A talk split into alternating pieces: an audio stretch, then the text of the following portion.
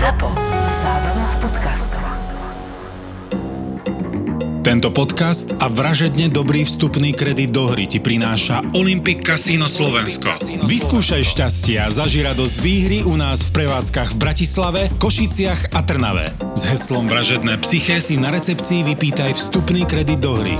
Nezabudni, navštív jednu z našich prevádzok, povedz heslo Vražedné psyché a zaži atmosféru pravého kasína na vlastnej koži. Adresu prevádzok nájdeš na našej web stránke olympiccasino.sk. Tento podcast obsahuje opisy fyzického, psychického a verbálneho násilia a tiež opisy brutálneho sexuálneho násilia alebo sexuálnej deviácie páchateľa. Z tohto dôvodu je tento podcast absolútne nevhodný pre poslucháčov mladších ako 18 rokov. Keď bol Gary ešte malý chlapec, spadol zo stromu. Z niekoľkometrovej výšky priamo na hlavu. Zlomil si lebečnú kosť a nikdy sa mu už nevrátila do pôvodnej podoby.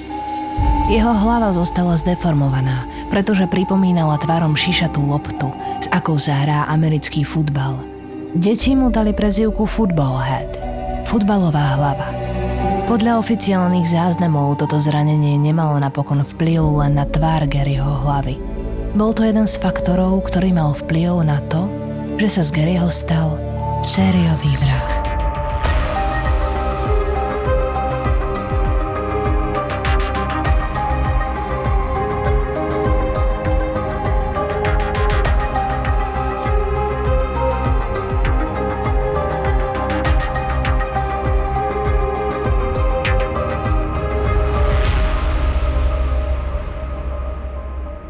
Ten príbeh sa opakuje často.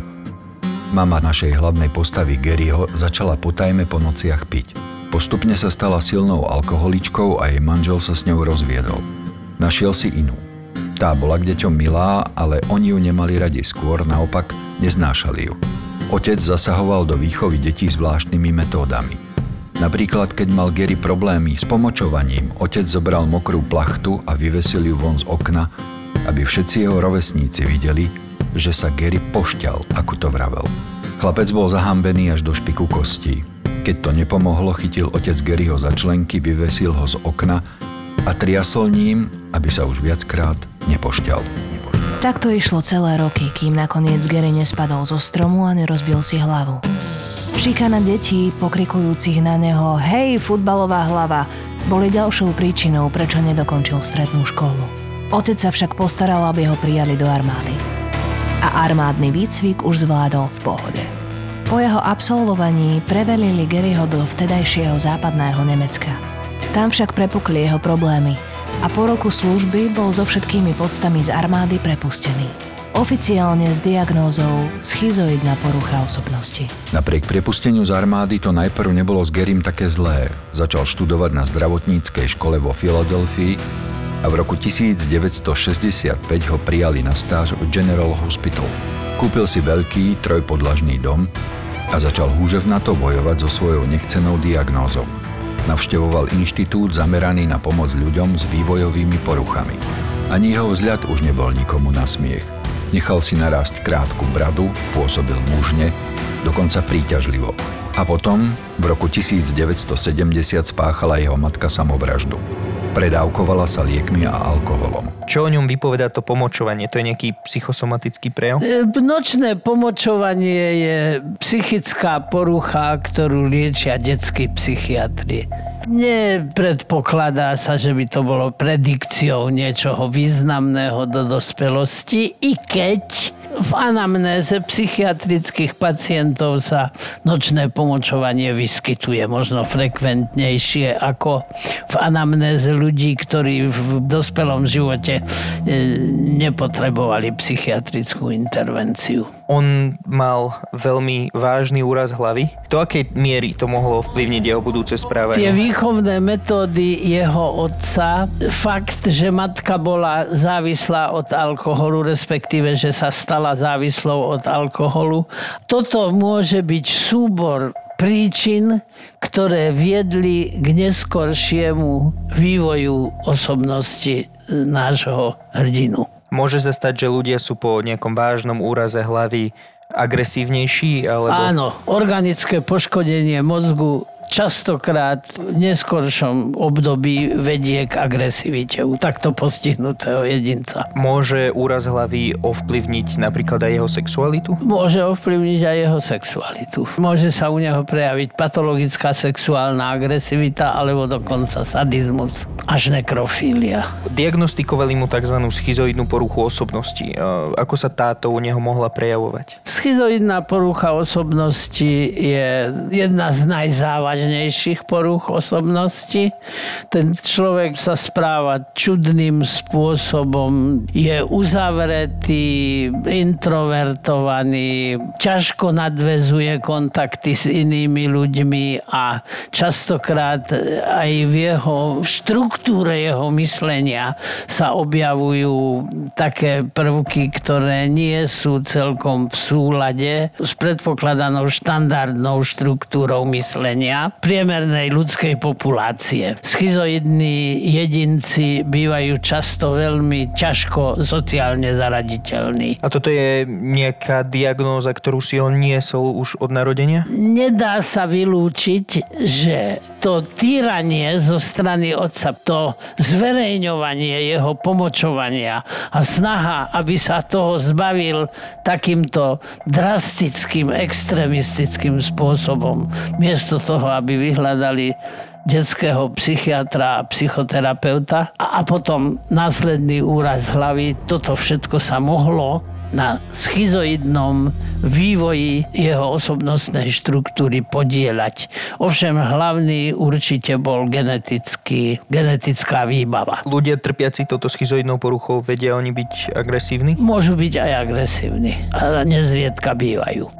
Gary, on nebol blbý. Práve naopak, on mal vysoko nadpriemerné IQ, dokonca okolo 130 sa hovorí, že, že to bolo. To organické poškodenie mozgu mu zrejme v tomto smere neublížilo. Možno ublížilo, možno by bol mal ešte vyšší inteligenčný kvocient, ale 130 to je inteligenčný kvocient, ktorý má 5 až 6% svetovej populácie.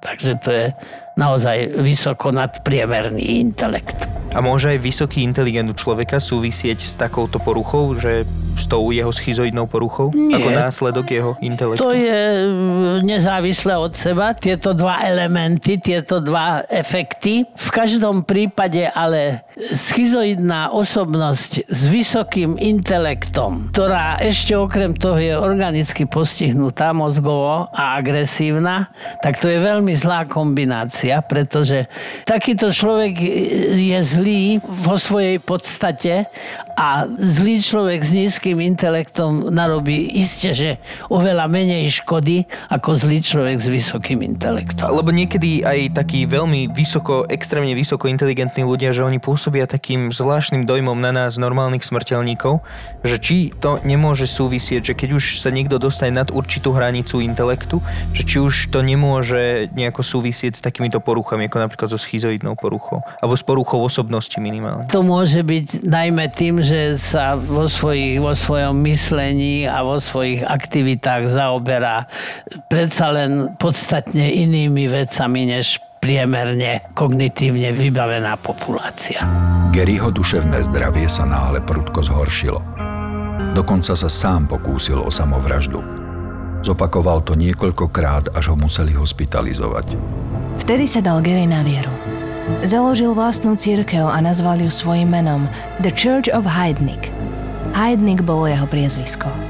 Jeho cirkvi sa ekonomicky darilo. S investíciou 1500 dolárov, ktorú vložil do investičného fondu Merrill Lynch, zarobila jeho cirkev pol milióna dolárov. Viera mu začala vynášať. Predal svoj trojpodlažný veľký dom a kúpil si ešte väčší a v lepšej štvrti. Priviedol si doň priateľku. Anjanette Davidson trpela vývojovými poruchami. Napriek tomu začal žiť tento pár normálny a navonok aj usporiadaný život. V roku 1978 sa partnerom narodilo prvé dieťa. Zatiaľ nič nenasvedčovalo tomu, že sa blíži tragédia. Tá sa stala až potom, keď Gary zrazu uniesol z psychiatrickej liečebne sestru svojej partnerky Albertu. Tiež trpela vývinovou poruchou. Bol to sexuálne motivovaný čin. Keď ju konečne objavili, bola priviazaná k stene v Garyho dome. Gary ju viacnásobne v pivnici znásilnil. Súd ho za únos a znásilnenie poslal do väzenia. Jeho partnerka, ktorej uniesol a znásilnil sestru, sa cez jeho zločin nepreniesla. Opustila ho a prestala sa s ním stýkať. Po piatich rokoch Garyho prepustili z väzenia. Bolo to v roku 1983. Bez akýchkoľvek zábran rozbehol opäť svoju církev. Opäť úspešne. Kúpil si ďalší dom a našiel novú partnerku. Presnejšie, kúpil si ju. Betty Disto bola z Filipín a cez inzerát sa ponúkla za peniaze mužovi z USA na sobáš. Bolo to však krátke manželstvo. Hoci sa Betty Disto do manželstva doslova predala, nedokázala zadováženému manželovi tolerovať, že mal ďalšie tri partnerky, s ktorými mal sex. Poslednou kvapkou bolo, keď svoju manželku nútil, aby sa pozerala, keď súložil s cudzími ženami. Napriek tomu, kým sa s ním stihla rozviesť, otehotnela. Syn Jesse John Disto sa však už narodil po rozchode s Garym. Tá jeho sexuálna deviantnosť sa nám rozkošaťuje.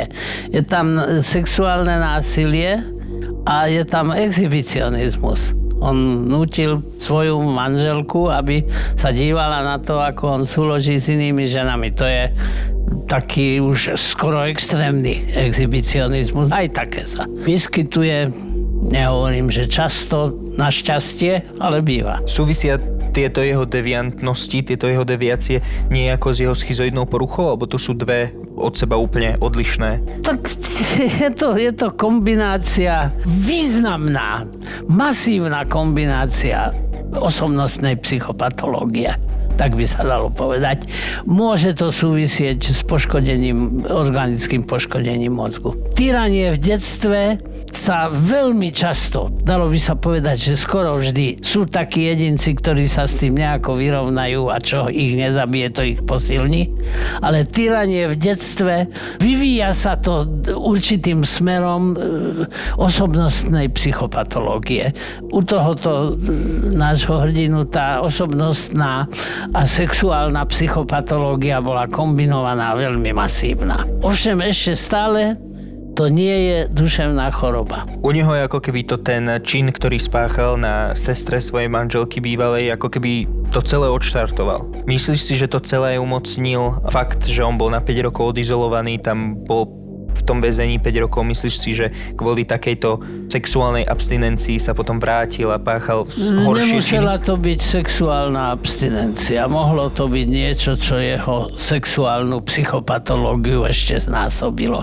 My veľmi dobre, a ja teda najmä, ako dlhoročný zamestnanec väzenskej psychiatrie viem, že také veci, čo sa dejú vo väzení, tak to už prítomnú sexuálnu psychopatológiu takto disponovaného jedinca môže potenciovať veľmi významným spôsobom. Čo hovoríš na fakt, že založil vlastnú církev, že robil v tom církevnom prostredí? To, čo sme sa dozvedeli z príbehu doposiaľ, tak ešte stále nepresahuje limity osobnostnej a sexuálnej psychopatológie, teda poruchy osobnosti, alebo nazvime to tým pôvodným názvom, ktorý znie ako nadávka, ale myslím si, že v tomto prípade sa veľmi hodí psychopat.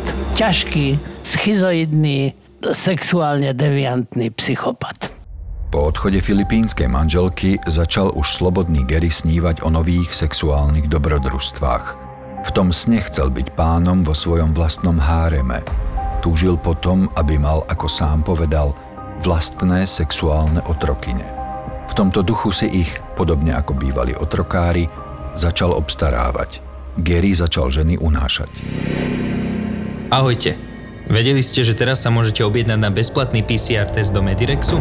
Ak vás čaká plánovaná hospitalizácia alebo operácia a máte žiadanku od lekára, tak v tom prípade sa môžete objednať na bezplatné PCR testovanie do Medirexu. Objednať sa môžete online. Nečakáte na termín ako pri štátnom testovaní.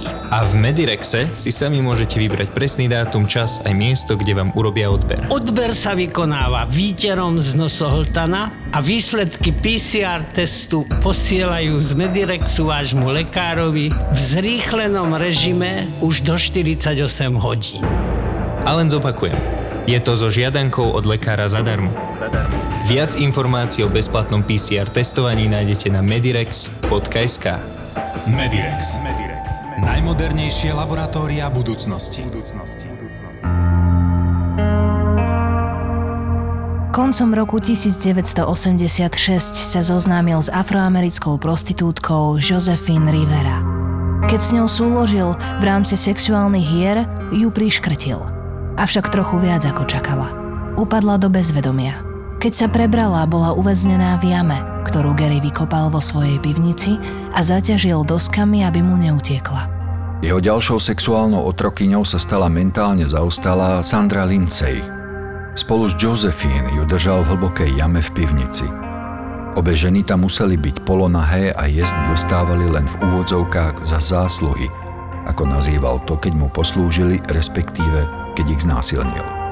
Deň pred štedrým večerom 23. decembra 1986 k sebe pozval Gary iba 19-ročnú Lizu Thomas. Do vína jej nasypal uspávací prášok a keď sa prebrala, bola spolu s ostatnými dvomi ženami uväznená v pivničnej jame. O dva týždne neskôr Gary podobne uspal a uväznil Deborah Dudley.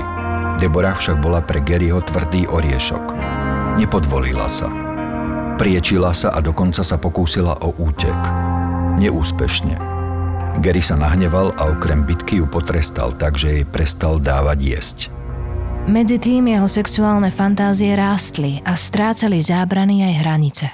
Keď sa žien prejedol sám, nútil ich, aby mali sex medzi sebou. Rád sa na to díval. A potom im dal jesť z misiek pre psov. Museli chlípať zo zeme a on sa na to opäť vzrušene díval. Jeho sen o otrokyniach sa plnil stále viac. Občas ženy zbil, aby otrokyne pocítili jeho nadvládu. Už 18. januára po desiatich dňoch priniesol do jamy v pivnici ďalšie dievča. Jacqueline Eskens. Mala len 18 rokov, bola najmladšia z väzenky. Aj ju zviazala spolu s ostatnými zavesil na nosné trámy. Robil to takto so všetkými ženami, kým bol preč. Stále viac ho vzrušovalo násilie. 7. februára priviazal svoju druhú obeď, Sandru Lincej, od trám za zápestie. Nechali ju takto dva dlhé dni. Odkedy ju uväznil, ubehli už celé mesiace a Sandra bola veľmi zoslabnutá. Keď ju Gary zavesil za zápestie na trám, jej telo už ďalšie utrpenie nevydržalo. Sandra, zavesená za zápestie na tráme, zomrela.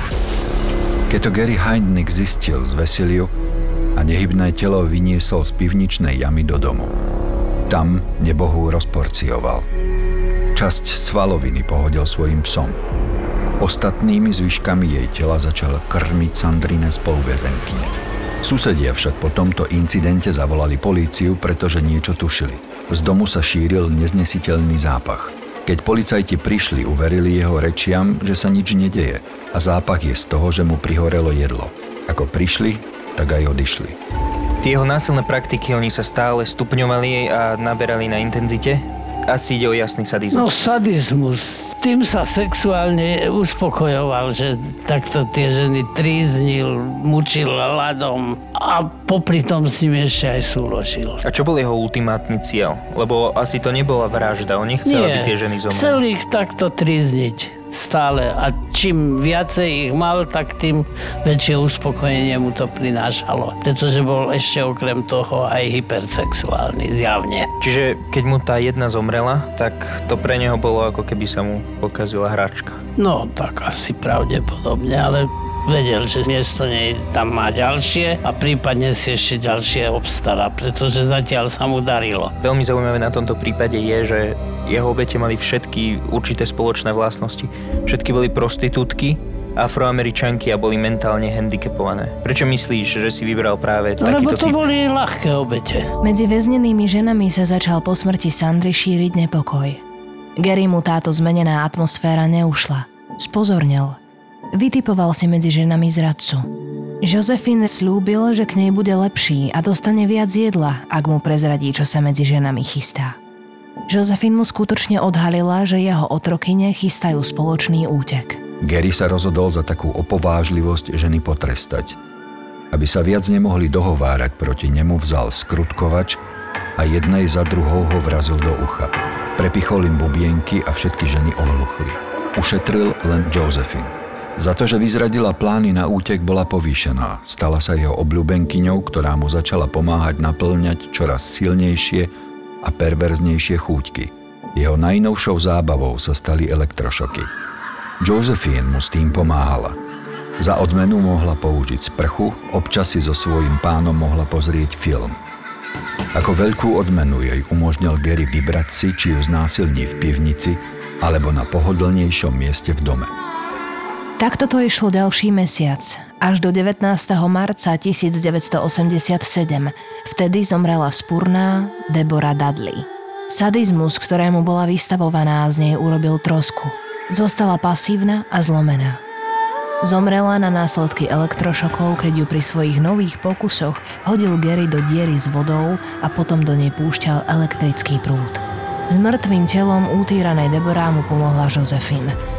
Krátko po smrti Debora uniesol Gary ďalšiu ženu, tiež afroameričanku, aby doplnil stavy, uviedol cynicky ten fyzický teror aj psychický teror vlastne, ktorý tie ženy zažili, tak je desivý. Oni boli na scholo hluchnuté, aby ho nemohli počuť prichádzať po schodoch a aby nemohli teda újsť.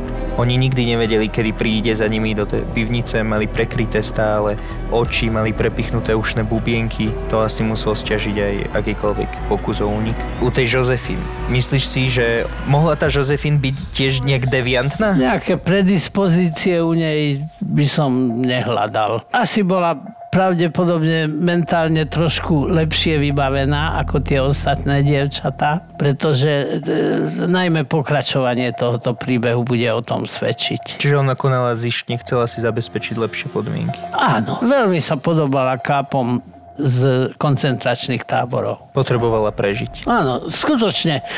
Tam už inú motiváciu nemáš. To je e, jedna logická úvaha Keby to odmietla, tak sa dostane na tú úroveň ako ostatné a im to vôbec nepomôže. To poprechovanie ušných bubienkov je súčasť jeho sadistickej psychosexuálnej výbavy. Všetko to, čo tento človek vykonával, tak to bolo len stupňovaním tej diagnózy, ktorú sme tu už povedali. Z tej sexuálnej deviácie ona je tam toho veľa, ale hlavne je sadizmus. 24. marca, len 5 dní po smrti Debora, požiadala Josephine svojho pána o dovolenie navštíviť rodinu. V tom čase už pomáhala Garymu so všetkým, od týrania až po zbavenie sa tela, preto mala jeho plnú dôveru. Súhlasil. Bol si istý, že odstí ako pána svojho života natoľko, že sa vráti. Odviezol ju na čerpaciu stanicu a povedal jej, že ju tam počká. Keď ju pustil za rodinou, Josephine išla okamžite za svojim priateľom Vincentom Nelsonom. Potom však zmenila názor a zavolala na políciu. Službu konajúci dôstojník, keď videl stopy po putách na jej nohách, zašiel na benzínovú pumpu, kde okamžite Garyho Hajdnika zatkol. Už po chvíli do Hajdnikovho domu vtrhla polícia a urobila prehliadku. Okrem väznených žien našli policajti v mrazničke 15 kg ľudského mesa, ktorým krmil svoje otrokyne. Krátko po zatknutí v apríli 1987 sa Heidnik pokúsil obesiť vo svojej väzenskej cele. Vyviazol bez následkov. V júni 1988 sa Gary Heidnik postavil pred súd. Na svoju obranu sa snažil využiť svoje diagnózy o narušenej psychike – Súd ich však zamietol s poukazom na to, že jeho tvrdenia o mentálnej indispozícii neobstoja, keď s takouto údajnou indispozíciou dokázal zarobiť na cirkvi a investíciách 100 tisíce dolárov. Svedčil proti nemu aj finančný poradca Mary Lynch Robert Kirkpatrick, ktorý sa vyjadril, že Gary bol schopný investor, ktorý presne vedel, čo robí. Po tomto odmietnutí obhajoby vyrukoval Gary Heidnik s tvrdením, že keď kúpil dom, ženy tam už boli – Svedectvo jeho otrokýň, ktoré unieslo, však toto tvrdenie doslova zosmiešnilo. V každom prípade treba veľmi skepticky posúdiť tie tvrdenia finančníkov. To s tým nesúvisí vôbec. On mohol byť v biznise veľmi úspešný a kreatívny, a aktívny pri svojom inteligenčnom potenciáli a tá osobnostná a psychosexuálna stigmatizácia to je niečo úplne iného.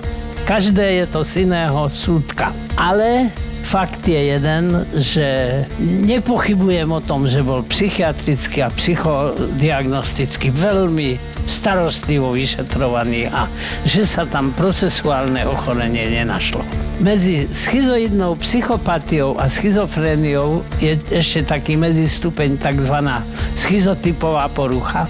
Ešte aj tam väčšinou priznávame zmenšenú, ale príčetnosť. U psychopatie samotnej je plná príčetnosť, pretože ten človek môže tomu konaniu, dokáže rozpoznať, že koná protiprávne a jednak i keď ťažko, ale môže toto svoje konanie ovládať. A to není, že zmenšenie ovládacích schopností. Ovplyvňuje tá Heidnicková schizoidná porucha osobnosti aj jeho trestnú zodpovednosť? Pokiaľ je to len psychopatia a sexuálna deviácia, neovplyvňuje. Plná príčetnosť. Keď by to bola schizotypová porucha, hovorím, to už je hraničná porucha osobnosti, tam priznávame zmenšenú príčetnosť. 1. júla bol Gary Heidnik za 5 únosov, množstvo opakovaných znásilnení a za obzvlášť závažný trest dvojnásobnej vraždy v prípade Deborah Dudley a Sandry Lindsay odsúdený sudkyňou Lynn Abraham na trest smrti. 31. decembra sa pri čakaní na popravu Gary pokúsil o samovraždu. Predávkoval sa chlorpromazínom. Po tomto neúspešnom pokuse upadol do kómy. Trvalo niekoľko týždňov, keď sa z nej prebral, trvalo ešte 10 rokov, kým bol 6. júla 1999 popravený smrtiacou injekciou v štátnom nápravnom ústave Rockville v Belfonte v štáte Pensylvánia. Stal sa tak tretím a posledným človekom, ktorý bol popravený v Pensylvánii predtým, ako bol v tomto štáte trest smrti zrušený. Všetkých 5 žien si prešlo v pivničnej jame Garyho domu peklom a dve z nich na následky hrubého zaobchádzania zomreli. Jacqueline Eskins, najmladšie z unesených dievčat, sa zúčastnilo popravy spolu s rodinou zavraždenej Sandry Linci a rodinou utíranej Deborah Dudley, ktorá zomrela po elektrošokoch v jame naplnenej vodou.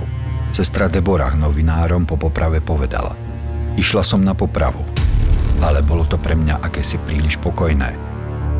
Myslím, že poprava je niečo ako otoč sa a dovol mi ťa zastreliť. Namiesto toho mu len zapichli ihlu do ruky – Nikdy sa na nás nepozrel. Nikdy sa nám neospravedlnil. Nikdy nepovedal, že ho to mrzí. Nepovedal nič. Ani sa nepozrel našim smerom. Nebola jediná, ktorá bola s popravou nespokojná. Jacqueline Eskins povedala, videla som ho umierať. Neprinieslo to žiadne uspokojenie. Josephine Rivera, prvá unesená, neskôr tyranová pomocníčka, ktorá však privolala políciu na popravu nešla. Pre noviny sa vyjadrila, citujeme, bolo by lepšie, keby mu dali celú 4x4 stopy. Obete hovorili o tom, že on im nikdy nepovedal, ani tak nevyjadril nad tými činmi lútosť. Empatia je fenomén, ktorý ako si v jeho živote neexistoval. Začal sa takto vyvíjať od malička, od detstva. Toto, čo mu spôsoboval jeho rodič na disponovanej, geneticky vybavenej určitým spôsobom osobnosti. Toto spôsobilo také dotvorenie, by som povedal, ešte tam ten úraz hlavy. Zaujímavé je, že on nikdy nepriznal vlastne vinu. Nie, nie, nepriznal. Ten e, princíp oko za oko, zub za zub nie je vždy dostačujúci. Hovoria odborníci, že lepšie termín zadosť učinenie. Zadosť učinenie je to aj trocha psychoterapia pre tých pozostalých Jeden z princípov trestného konania je, že to má byť aj zadosť pre poškodených, lebo im sa tým nejako nepomôže, ale môže im to psychicky prospieť. V tomto prípade už predpokladám, že ani jedna z tých dievčat sa už z toho nikdy ad integrum nespamätala a všetky celý život budú pociťovať následky. Ešte Niektoré z nich, možno aj všetky štyri žijú. Tam u nich hovoríme o posttraumatickej stresovej poruche? Posttraumatická porucha osobnosti. Posttraumatická stresová porucha by mala do dvoch, troch, štyroch rokov odoznieť. Po štyroch rokoch už hovoríme o posttraumatickej poruche osobnosti. Toto už neodznie nikdy. Nie. Všetky obete, ktoré prežili, dostali vyrovnanie 30 tisíc dolárov. Liza Thomas, sa nikdy nedokázala spamätať zo zážitku, a v nasledujúcich rokoch sa liečila z problémov svojho duševného zdravia a závislostí, ktorým prepadla. Šieste unesené dievča, Agnes Adams, ktoré uniesol 23. marca 1987, bolo oslobodené v ten istý deň, keď Garyho Hajdnika zatkla polícia. Napriek tomu, podobne ako Liza Thomas, sa dodnes lieči z traumy. Josephine Rivera dnes žije v Atlantic City v štáte New Jersey so svojím manželom Chrisom Lylom a miluje prechádzky po pláži, kde zbiera sopečné sklo. Stále však navštevuje poradňu a zažíva záchvaty paniky, ale ako povedala novinárom, teraz sú už menej časté. Stále však musí vypínať televízor, keď vidí reťaze alebo putá. Jej spolutrpiteľka Jacqueline Eskins žije vo Filadelfii a upratuje domy. Berie lieky, aby sa vyrovnala s úzkosťou a traumou. Trpí intenzívnymi flashbackmi a stále nemôže vstúpiť do žiadnej pivnice. Po dlhom čase sa Jacqueline Eskins stretla s Josephine Rivera – bolo to napäté a emocionálne stretnutie. Jacqueline nemohla zabudnúť na to, ako Josephine pomáhala Hajdnikovi týrať dievčatá. Povedala jej, nebudem klamať, dosť som ťa nenávidela. Obviňovala som ťa za veľa vecí, ktoré sa tam dole stali. Ale fakt je jeden, že to, že prežili, je zásluha Josephine. Ona sa správala racionálne. A myslíš, že to bol jej zámer, keď s ním začala spolupracovať, že aby im pomohla, aby sa odtiaľ dostali? Jej zámer bolo prežiť. Potom, ako sa obe ženy porozprávali, však Jacqueline dokázala Josephine pochopiť. Myslím, že plán, ktorý si nakoniec zrealizovala, bol ten najlepší. Sme tu. Sme tu. Priznala Jacqueline Eskins.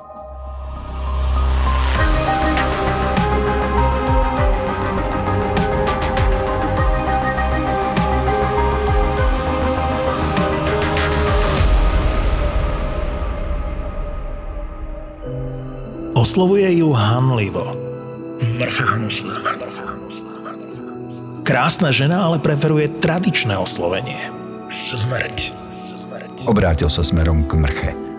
Je nám obom jasné, že s tým svinierom neskončí len pri pohári šampanského, ale že si ju pekne vyzlečie a skončí s ňou v posteli však? To dúfam. Pozrel sa mu priamo do očí a usmiala sa. Dobre som počul?